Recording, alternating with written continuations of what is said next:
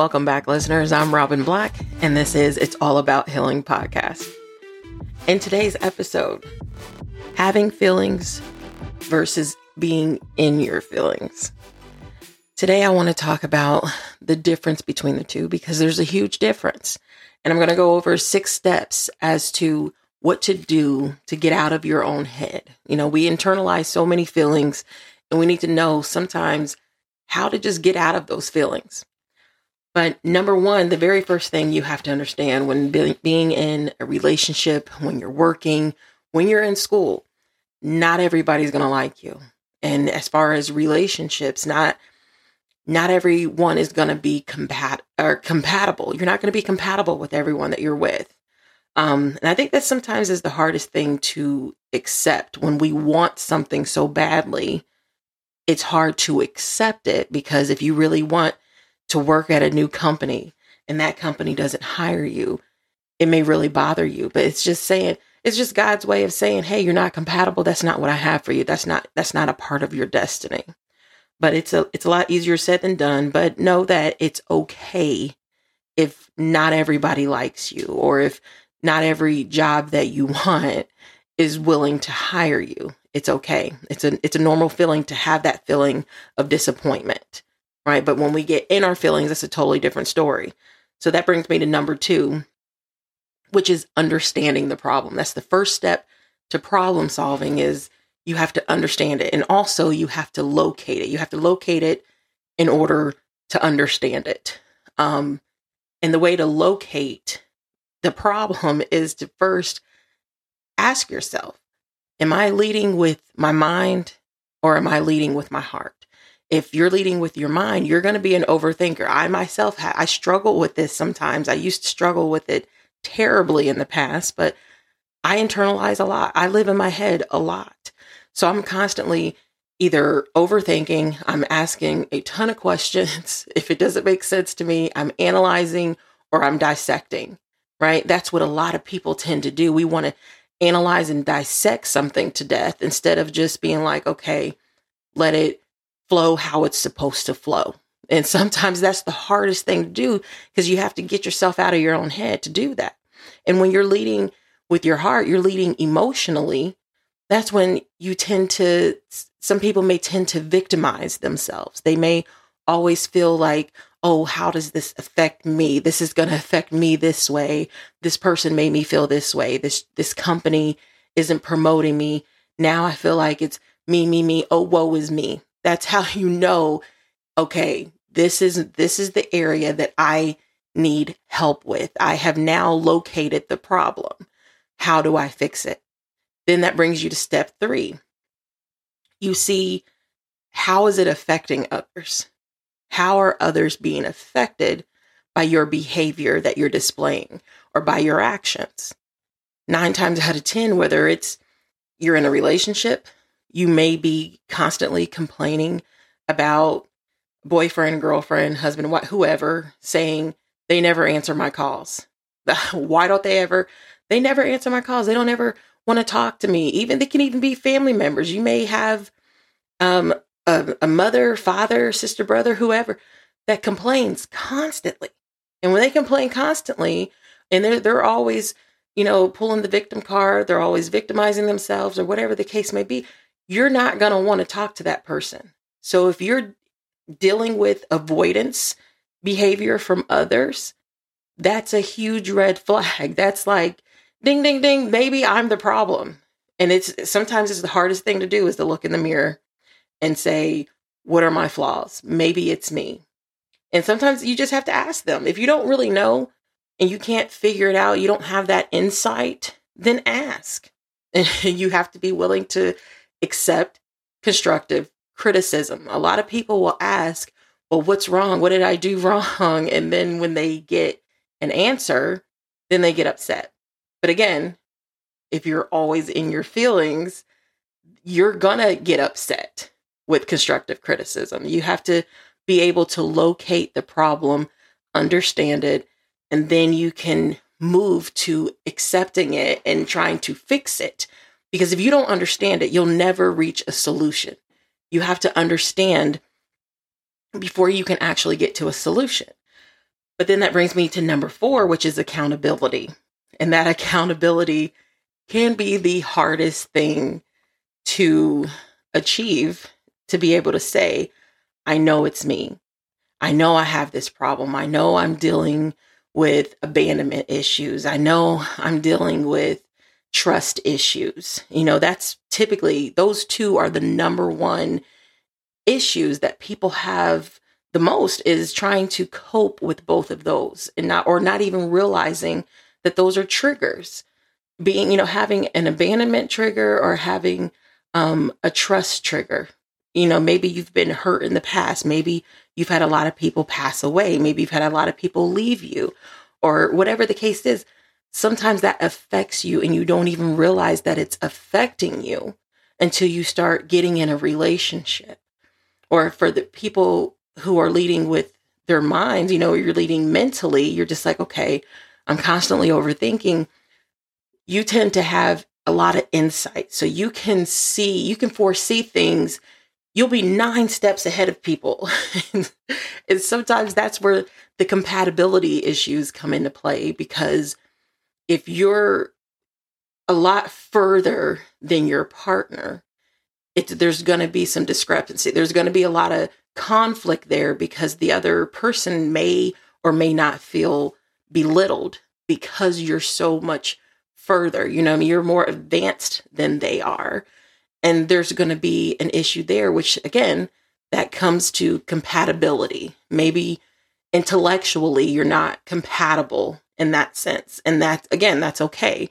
But you can't try to make it work because it's probably not going to because you're going to always feel like, man, I always have to go back, always have to rewind, go back and make sure they're okay and do that. You're going to always feel like they're weighing you down versus benefiting you versus they're uplifting me. We're, we're this power couple together. You're, you're going to always feel off balance. But then that brings me to number five is the isolation. You have to take time out and really think it through. You have to take time to reflect on okay, what did I just find out about myself? You know, the people that you asked, you know, what's wrong or you know, what what do I need to work on? Whether again, whether it's a job, a teacher, a, a, significant other, whoever it is, and they say, okay, well, this, this, this, and this, or this is how you make me feel, or these are the areas that I feel you could improve. It's like you have to be able to accept that, but you also have to be able to reflect, take time out. Because when we are dealing with the darkness versus the light, it it's very hard because you're you're like, okay, which which one is which? Which where am i at? Am i in alignment? Am i not in alignment? And and one of this picture that i have on this word um, whether you're on my social media my youtube channel you'll see it. But there's like a golden light on her. Um, it's more like a it's like a beauty picture. But to me the way i view it is there's i see it as the golden light versus the darkness. But the golden light part of her she's it's it's over her like her forehead area which is when we're going through a battle it's the battle of the mind always. And the only way to really get through these battles is to hand it over to God. God is going to be the one that can take it all because he already has won. He already has the victory but we gain the victory through him. But when it's our heart that's in the darkness, that's how you'll know you're you're going to be in your feelings. You're going to be in your feelings all the time. You're going to always feel hurt. You're going to be emotional. You're going to cry all the time. You may be depressed. You may there's going to be so many different things wrong. But God, he's when you invite God in and you give the battle over to him, you really finally release it and you say, I cannot get through this by myself. I cannot do this by myself. That's when God comes in and he takes over. That's that light coming in and then shining on your mind and it'll eventually go through your whole body. Let God start taking it over so that way you can move into alignment. You can move into that alignment and allow God to put your heart and your mind on the same page. When you're in that battle with darkness, they're always going to make you feel like you feel obligated to do something. Ah, I have to do this. I'm going to feel forced to do this, or you're going to feel an urgency. I have to do this and I have to do it now. I need this and I need it now. You're going to always feel like that when darkness is taking over because doubt and fear is rushing in and you're going to feel like I got to do this, I got to do it now and I got to do it on my own. You don't want to take you don't want to allow God to take the lead. And that's how you'll know, okay, I need I have some work to do. I have to work on healing a little bit before I can really take a step further into moving into anything else before I just have regular feelings. Because again, it's normal. We're human. We're going to have feelings. But being in your feelings is just a little bit different. But then that takes me to number six, which is again, accepting constructive criticism. After you've been in isolation, which isolation for some people could take weeks, could take months, it could take years. And you may even have to go back and forth through all these different steps because it's all about your ego. It's all about that pride. A lot of us, it's hard to put pride aside. It's it's hard to take down that wall of pride because of what the other person's going to feel or oh the other person's going to have the upper hand and I don't want that. Again, get out your feelings. It's it's so hard, but that's where you have to get out of your feelings. And it's it's not about wearing your feelings on your sleeve. You know, I don't I don't want people to think that I'm going to do this. I'm going to be wearing my heart on my sleeve and I'm going to be vulnerable. I'm going to be doing this and it. Again, you're in your feelings, but you're in your feelings in your head. When these types of thoughts constantly keep coming up, these thoughts or these feelings keep coming up, you know that you're out of alignment. And the only way to fix that is to take it all to God, lay it down, lay down all your burdens at his feet. I did a word on that. I don't even remember what episode number it was, but it's called lay lay it all down. That's that's really what we have to do. We have to release it. We have to allow God to do all of the heavy lifting, the stuff that we cannot carry is where he comes in and he does it for us because the battle as he says the battle it's not ours it's his because when we're when the closer we get to our blessings the the enemy is going to come in and he's going to he likes to mimic god so the enemy will come in and try to trick you you know if, if you're you know you know you're about to be married you know you maybe you know who you're marrying. Some people out here don't know who they're marrying, but say, for instance, you know who you're marrying. And then the enemy comes in, you have, you know, your little naysayer, you have your friends, you have everybody else coming in your ear telling you, well, I saw so and so with which this person with that person, or I heard this, I heard that. That's when you know, okay, the enemy's coming in trying to mess with your mind, take your mind. You got to be able to know, you got to ask for that discernment you have to be able to say, God, I need you to step in and take over because I know now I have too much weighing on me when it comes to this mind battle because we're all going to be in it.